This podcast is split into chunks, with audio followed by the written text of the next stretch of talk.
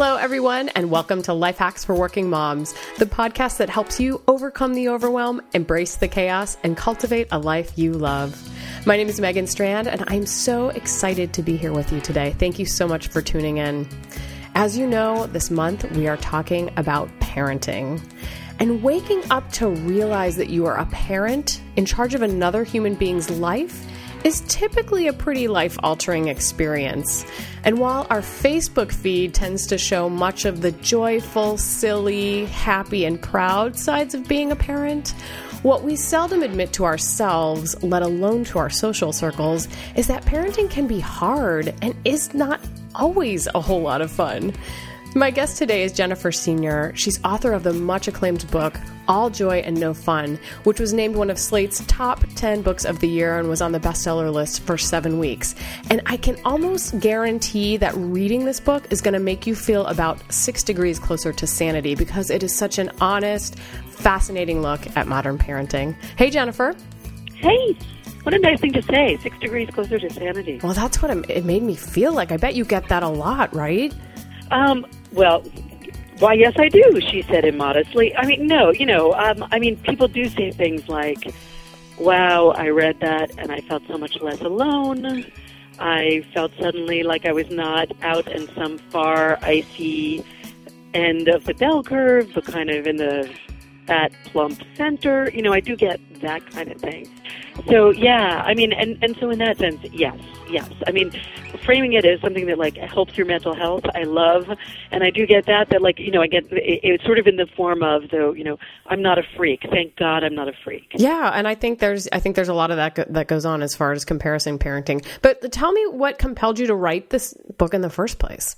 Yeah, so it's a good question, and um, people sometimes assume that I wrote it the minute I became a mother um, or that parenthood is what send me in this direction, and it's not weirdly, strangely, interesting. Um, yeah, no, I know. So, so here's what happened. Um, I've been on staff at New York Magazine for you know approximately forever, you know, just for a really, really long time, and in I guess in 2006, I did one of my first social science stories for them, and as I was doing all this research, I came across this finding in social science that kids do not tend, in the main, to improve their parents' happiness. They tend to, if anything, compromise it, or they're a neutral. You know, they're a net neutral, or they're a slight compromiser of our well-being. And this is a very robust finding. It's it's not like a one-off. It's in every silo of social science. You find it over and over again. People find it when they're not looking for it. And when I read that, I didn't even have a kid, but I wanted a kid very much. And you know, this is a kind of mind blowing thing to read if all you want in life is a kid. Right. So, um, what I sort of thought was, well, that demands interrogation. You know, absolutely. And, yeah, and I probably would have done it then and there, were it not for the fact that I thought that there would be this huge credibility gap between me and my readers if I wrote this oh. So there you go. So I became a mother two years later, and then two years after that is when I finally got around to saying to my editors, "Hey, can I like write something about this? So that's when it happened. Oh, that's fascinating. So, talk, yeah. dig a little bit more into that for our listeners. Parents are not necessarily happier than right. other people in the population. Why is that? Like, what is it that they're, that people have studied, and what sort of rises to the top for you in terms of stories you've heard or examples of this that can illustrate that point for us? Right. So, I mean, I think that you can safely stipulate that it's not kids who are the problem, right? I mean, there are certain irreducibles about raising kids, like sleep deprivation, and in the early years, you know, boredom, you know, the chronic negotiations. I mean, there there are certainly um, things that can be enervating, but um, I think that you know, in the main, the things that kind of compromise our well-being have to do with how we parent now and what parenting has become. And in the book, I mean, the book looks at this chronologically, sort of, you know, how kids affect us at every single stage. You know, I try and look at things in reverse and say, okay, how do kids affect their parents? You know, so I look at kind of the early years and the middle years and then sort of the adolescent years. But I think if I were going to speak broadly, what I would say is that parenting has changed in three big ways, and all three of them have the potential to compromise our well-being. So, I mean, I can go through them systematically and tell you. I mean, but in, in brief, you know, I think that the fact that we have a lot of choice has made things very different for us, and and in some ways has caused us a lot of distress because we now have our kids late in life. You know, if you have a college education, odds are you're going to have your first baby at 30.3 years old if you're a woman, and 32.3 if you're a man. And what that means is that you have this exquisite sense of the before and the after, right? There's this, you know, intense kind of contrast for for starters, and also, you know, you're assigning a lot of weight to this um, decision, you know, and you're a lot of you, you're assigning a lot of expectations to having a, you know, having children, um, if you defer having kids. So that's going to freight the whole experience in a very different kind of way. So that's number one. Um, number two, women are working so you know because we work different i think we parent different but also we haven't adjusted to this. We uh, we are profoundly maladjusted as a culture to women being in the workforce and we have neurotically contradictory ideas about this. So um, that creates an unbelievable amount of stress at home because no one knows how to divide the chores now right. that women are working. Right so, you know, there's a ton. I mean, if anybody ever tells you that the biggest source of marital stress is like money or sex, it's not. Know that that's a lie. You know, no social scientist has ever found this. It's it's divisions of labor, right? So that's a big problem. And then I think also, you know, the the way we work now, the fact that we work 24/7, you know, that there's this kind of work life interference constantly with like pinging cell phones and stuff. That doesn't help. But also because going back to the fact that women work, um, because people are unresolved about this, what it means is that women are furiously overcompensating by spending tons of extra time with their kids. Right. Right. So, you know, we put all this immense pressure on ourselves in order to be like superlative mothers because we don't feel like it's you know okay to also leave the house in the morning and earn our keep, which is kind of bananas. So we now spend more time with our kids than women did in the 1960s. Um, true story. Even if you work, you spend more time with, with your kids. Than That's amazing. That's amazing. And I love how you point out that back. I think it was I don't know, it was 50s or 60s somewhere back there. That then the status of a good wife and mother was a clean house, and there were all yep. sorts of products, and that was the societal pressure. And now it's about motherhood and raising these super kids. Exactly, exactly. And what were you called back then? You were a housewife right. in the fifties, right? And now you now if you're at home, you're a stay-at-home mom. Exactly. Emphasis on the word mom because you have to be a perfect mom. Right. And it's interesting too because if you look at the like time use survey data, you can sort of see what women were doing back then. They weren't spending a lot of time with their kids, like entertaining the, their children. No, they were no, they were putting their kids in playpens and telling them to go off and ride their bicycles and come home at six after they'd like banged a gong. But what they were doing, if you look, is they were they were devoted to that house. They were buffing the floors to a high shine. They were making sure that there was no more ring around the collar. They were making these perfect dinners, right? And now none of us can cook and our houses are filthy, but we're playing with our kids. So it's it's very different. Um, so That's awesome. That. Yeah. And then, you know, the other thing that I talk about is the fact that, you know, kids have lost their economic function, right? I mean, they used to work and they used to benefit families, but now, you know, we work for them basically. And we are in this business of aggressively cultivating them and driving them all over creation, you know, just to make sure that they get this toehold in the shrinking middle class. So, um, you know, and we don't know what the future is going to look like. So we, as good parents, you know, we feel obliged to sort of do everything we can prepare for them, them for just, everything, just right. in case. Just in case. That's well, right. I so, thought it was so fascinating that you pointed out that as parents, we have so much less focus now. Back in the day, if you were a rice farmer, you were raising your kids to be rice farmers. If you worked in industry, you were raising your kids to work in industry. Now it's this nebulous goal. We want our kids to be happy and what what does that mean? So, I, talking about hedging all your bets and making sure that you know your kid is in chess and language and sports and whatever else and succeeding academically, that's a full time job. Yeah, well, exactly. And here's what's so interesting about all that. I mean, so Margaret Mead was the person who pointed this out. Oh, right, right, right. Yeah, being so being an anthropology major, I was very excited about like reading Margaret Mead's um, observations about Americans and her whole point, I'm so glad you brought that up because it's like my favorite little factoid in the book.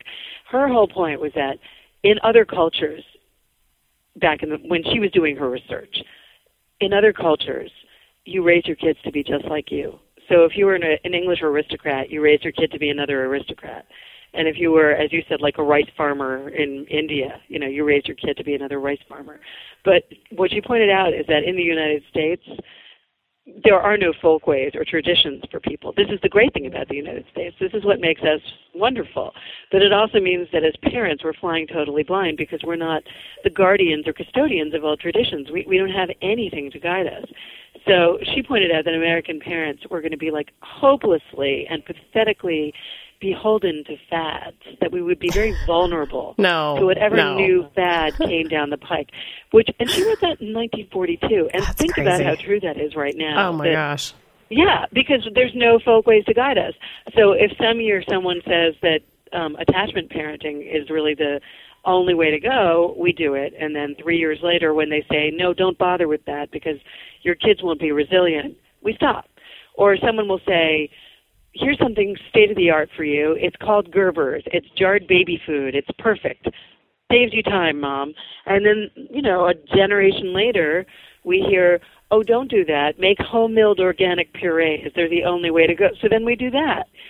Even though we know that an entire generation has grown up and started businesses and taught Sunday school and done Nobel Prize winning science, like having eaten Gerber's, we can't do it. We can't bring ourselves to do it because it's not state of the art. So we are sort of, again, vulnerable to whatever wisdom we're told, which is so I mean, it's mind blowing. And yes, and you pointed out something else, which is that um, we used to have like other responsibilities towards our children. You know, we would make their food, we would we would grow their food, we would make their clothes, we would teach them, we would give them moral instruction.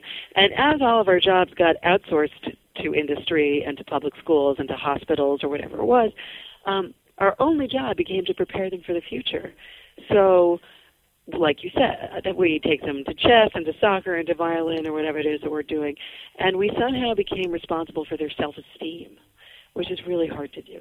I mean, it's very hard to be responsible for your kids' happiness. Well, and this is more more true for middle and upper income families, correct? Correct. Well, I mean, I'm sure everybody worries about it. You know, I think that if if you're lucky enough to be in a position where many of the other things are taken care of, then you're going to spend an awful lot of time fretting about your child's self-confidence um, because you already know that they're fed. And you don't have to grow their food or make their clothing. Right. Unless and, you and, really, really well, want and also to. if you're talking about middle class and upper middle class, you know that their health care is taken care of. Yeah. You know that like certain fundamentals are sort of assured. So what you do is start reading, you know, book after book about how to take care of their self-esteem.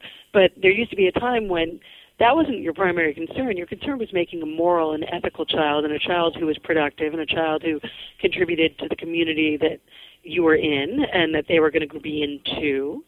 And you wanted to make sure that they knew how to do yes, I mean, if you go far enough back, you wanted to make sure that they were trained so that they could inherit your farm, you know, or your blast, blacksmithing shop, or whatever it was. But now, you know, you're raising your kid to be very different from you, to in fact um, outpace you and do better than you. Um, and so that means doing a lot of things that you, whose value is uncertain, like teaching them Mandarin, which I'm not doing, but certainly people around me are.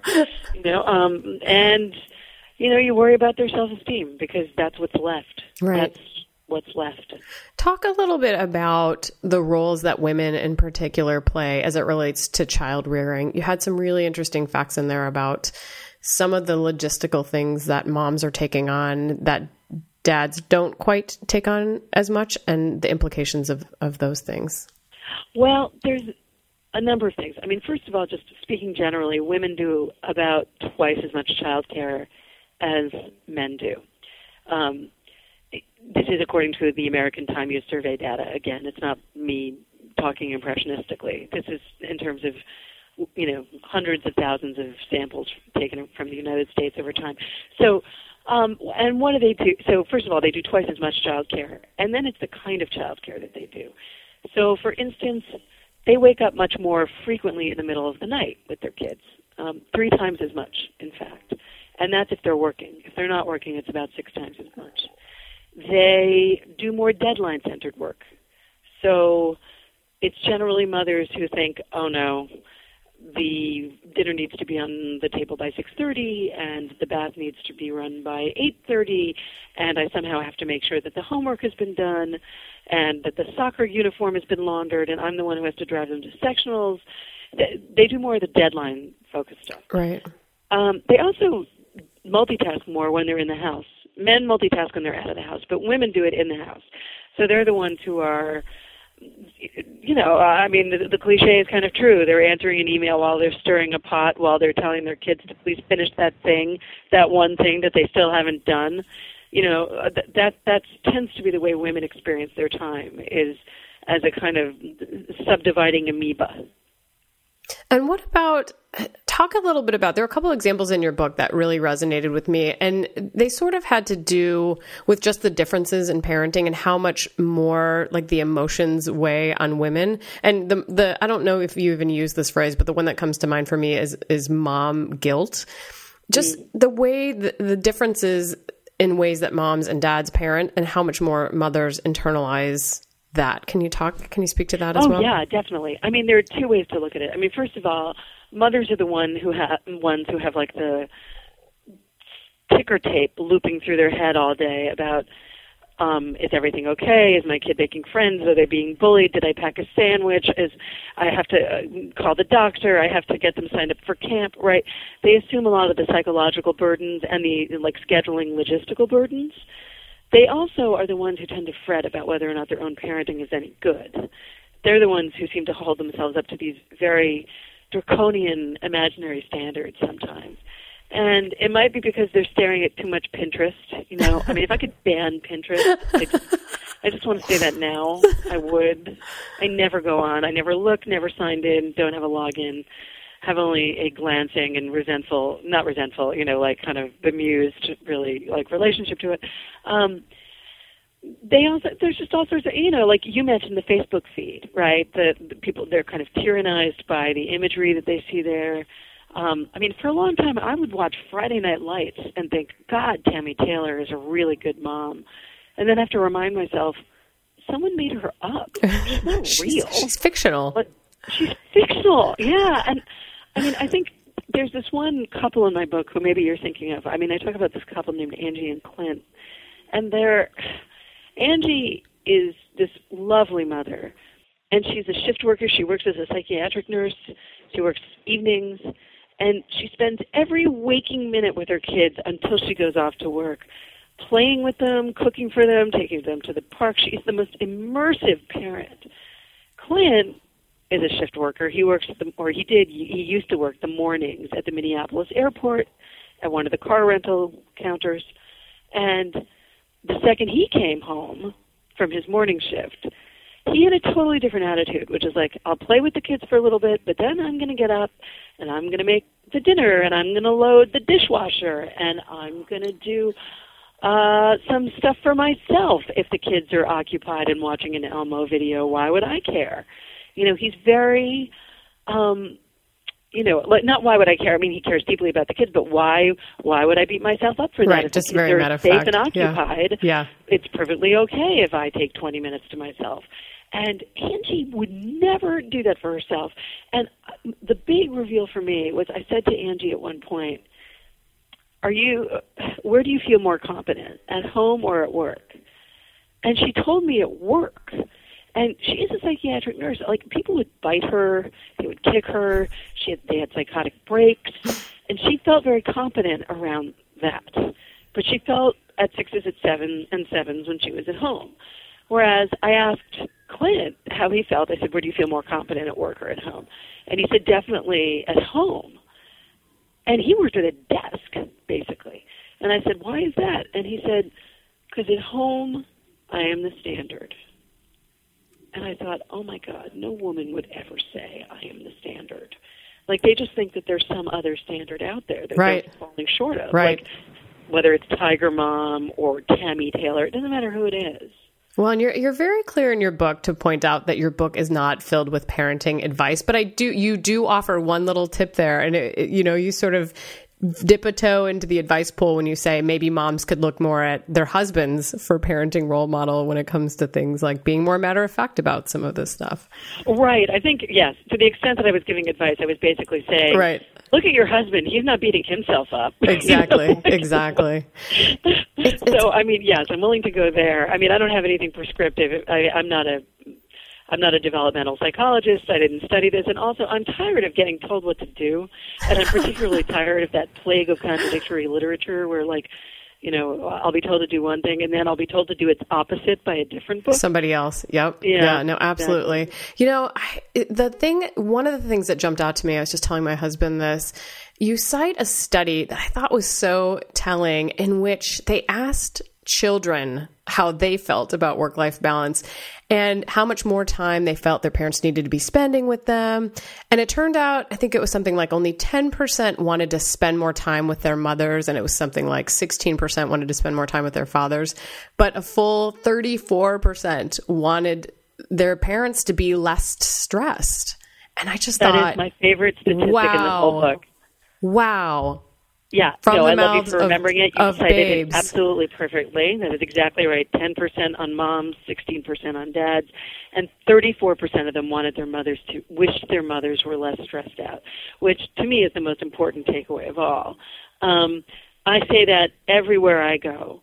Just, just so that everyone's shoulders drops a little bit, you know. I, and I will say there is a caveat that's crucial for that, which is the kids in that particular sample, and there were a thousand of them, so it was a nice size sample, but they were between the ages of um, they were they were third through twelfth graders. Okay. So I, I think that if you ask little little kids, they love seeing their parents, and probably will always say they want to see more of them.